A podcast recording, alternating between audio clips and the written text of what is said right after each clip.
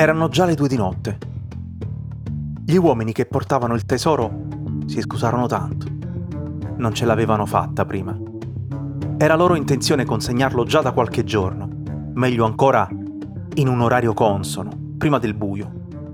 Ma certe volte le cose vanno così e noi possiamo solo accompagnarle. Si presentarono all'appuntamento previsto nel retrobottega del Café de l'Ascenseur al numero 4 di Rue Bérangère a Grenoble, dove non è che servissero solo dei caffè. Ci fu chi celebrò l'evento prendendo un boccale di birra L'uomo al quale andava consegnato lo scrigno con il prezioso contenuto si chiamava Eugène, Eugène Christophe. Aveva 34 anni. Tre settimane prima di quel 19 luglio 1919 era salito in bicicletta a Parigi e aveva puntato verso la Normandia, Le Havre, dove nei giorni senza nebbia qualcuno diceva di riuscire a scorgere l'Inghilterra in senso antiorario, aveva accarezzato lungo la costa ogni lembo di Francia, la Bretagna a Brest, la Vandea alle Sables d'Olonne. Si era spinto non lontano dall'Atlantico a Bayonne e si era arrampicato sui Pirenei fino a Luchon, per poi scendere verso l'Occitania a Perpignan e raggiungere Marsiglia, Nizza e le Alpi a Grenoble proprio a Luchon era venuta per la prima volta l'idea di mettergli tra le mani quel tesoro e adesso finalmente glielo davano. Eugène prese il pacco, lo posò su uno dei tavoli e lo scartò piano. Piano come si fa ai compleanni per godersi fino in fondo una sorpresa. E quando finalmente dalla carta spuntò il colore dell'oro, fu il primo fu il primo di una storia centenaria a poter toccare la maglia gialla. La maglia gialla del primo in classifica al Tour de France.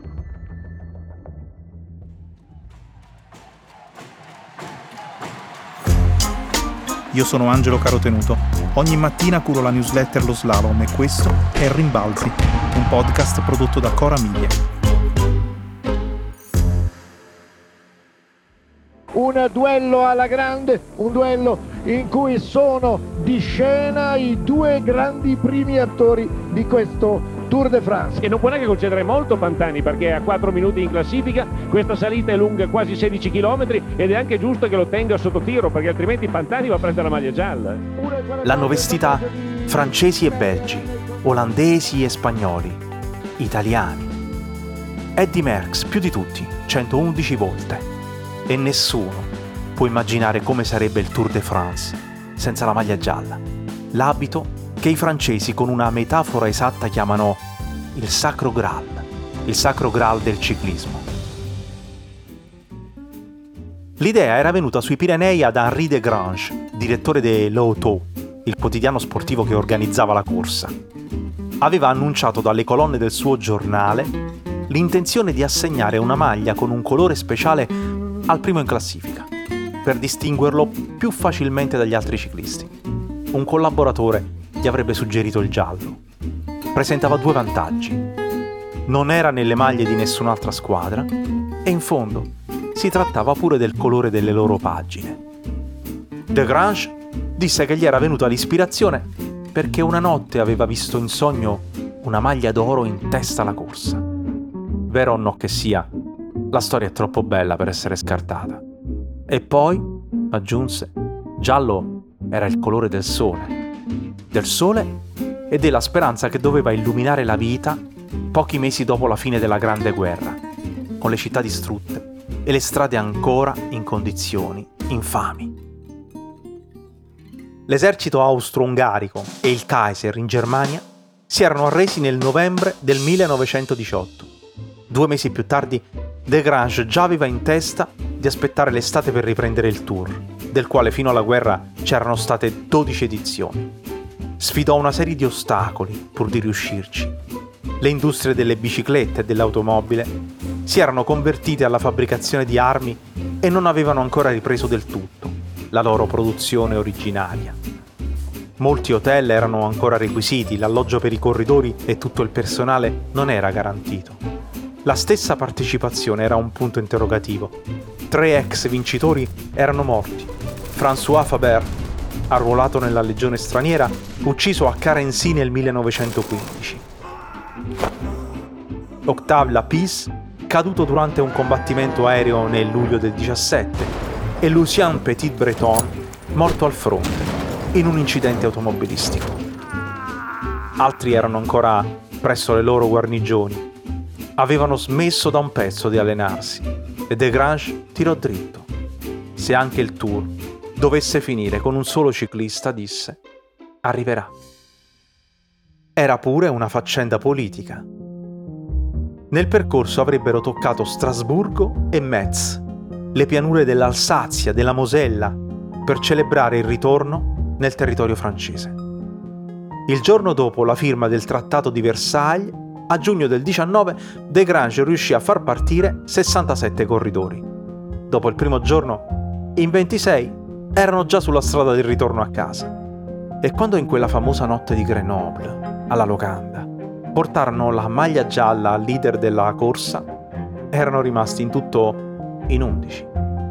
De Grange scrisse su L'Auto ho consegnato stamattina al valido Christophe una superba maglia gialla.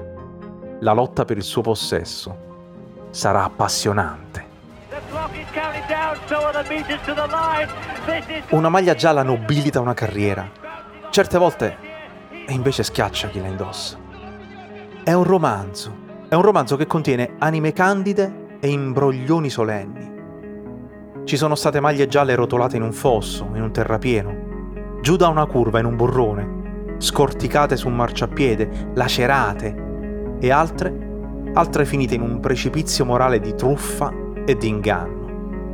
C'è la vergogna di Lance Armstrong, al quale le hanno tolte tutte. Quella del belga Pollentier, che venne beccato all'antidoping con una vescica artificiale sotto le sacre insegne del primato e un marchingegno che pompava urina pulita per i controlli. Ma c'è pure la poesia di Willy Schroeders, in maglia gialla da gregario, così fedele ai suoi compiti da risalire il gruppo con le baguette per i compagni nelle tasche della maglia gialla. Oppure Andrea Carrea, gregario pure lui, di Coppi, terrorizzato dal senso di colpa per un primato che avvertiva come lesa maestà. Non avrebbe smesso mai di chiedere scusa per tutta la vita al capitano. Oppure il tedesco Karl-Heinz Kunde, un metro e 58 d'altezza, per l'imbarazzo degli organizzatori che non riuscivano a trovare la taglia giusta. Ma il primo, il primo di tutti, Eugène Christophe, Portava invece degli occhialini tondi. Pesava 62 kg. Era nato a Malakoff, 7-8 km fuori Parigi, e non si era mai mosso di là, dalla sua casa nella piazza Grande, ai margini della ferrovia. Lavorava come apprendista fabbro e al ciclismo era arrivato per caso, inizialmente per vedere da vicino il suo campione preferito, questo Maurice Garin di cui parlavano tutti.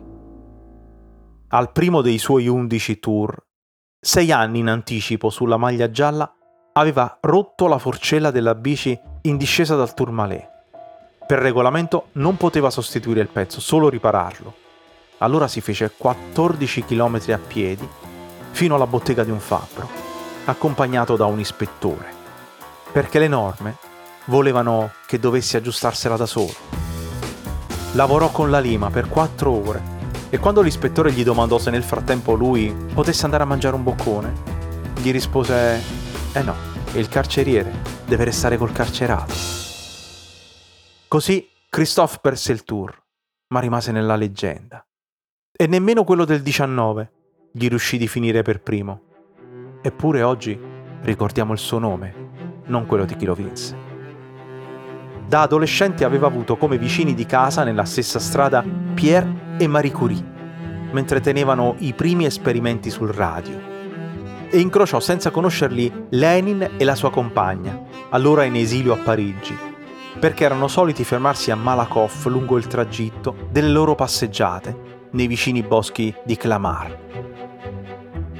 Quando Christophe chiuse la carriera all'età di 41 anni, venne assunto dai servizi municipali di Malakoff come corriere in bicicletta. Fino alla fine degli anni 60 lo videro girare in città sempre in giallo, con una delle sei maglie che quella notte gli avevano consegnato. E chi lo sa perché sei? Chi sa perché proprio sei? Nessuno seppe spiegarlo mai. Erano di cotone. Eugène raccontò una volta che le aveva indossate anche durante la seconda guerra mondiale. Sentiva che lo tenevano al caldo. I figli vendettero la casa, lasciando tutto com'era. E nemmeno i nuovi proprietari vollero toccare niente. Avevano scoperto in cantina il laboratorio dove Eugène aveva continuato ad armeggiare sul suo banco da lavoro in metallo. Erano convinti che laggiù continuasse a vivere il suo fantasma Solo una cosa aveva chiesto Christophe per la sua morte, nel 1970, all'età di 85 anni. Aveva espresso il desiderio di essere sepolto con il suo abito preferito, del colore del sole e della speranza. Il Sacro Graal, il Sacro Graal della bicicletta. Nelle navate laterali del cimitero comunale non è difficile trovare la sua tomba. È quella dove la gente di Malakoff va a portare ogni tanto dei fiori, dei fiori gialli per Christophe.